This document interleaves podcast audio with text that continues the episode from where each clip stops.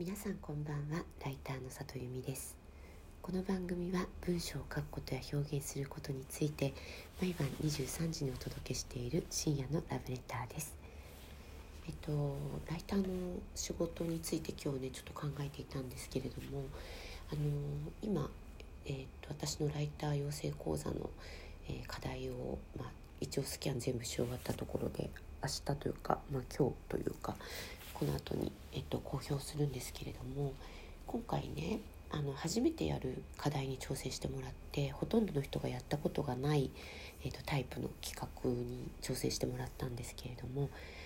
でもよくよく考えるとねライターの仕事ってそれが原稿であれ企画であれほぼ全ての場合で初めてやる仕事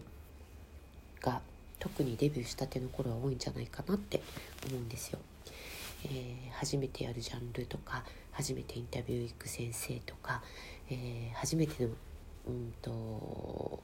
職域例えばコンテ書いてみてくださいって言われるとか、えーと、あの見出しもつけてみてくださいとかタイトルつけてみてくださいとか撮影ちょっとディレクションしてくださいとかであらゆることがこう初めてやることっていうのが、まあ、デビューしたての頃はそうだと思うんです。だとすると大事なことって何かっていうとまず、えっと、全ての仕事は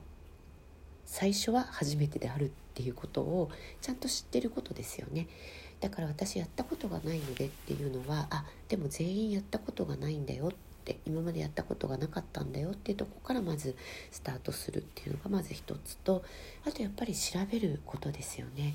えー、自分が何を分かっていなくて何を分かっているのかっていうことを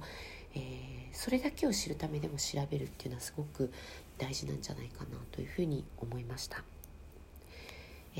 ー、やっぱり仕事と大学受験の違いとか、まあ、受験の違いで、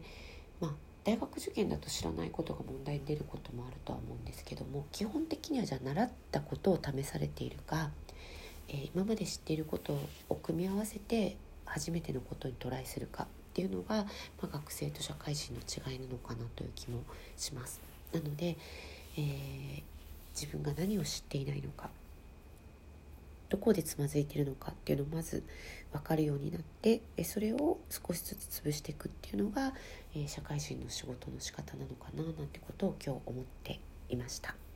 私も今ちょっと新しい分野の仕事をしていてすごいつまずいてるので、まあ、次回も込めてそんなことを思ったりしました。えー、今日も来てくださってありがとうございます。また明日も23時にお会いできたら嬉しいです。ライターの里弓でした。皆さんおやすみなさい。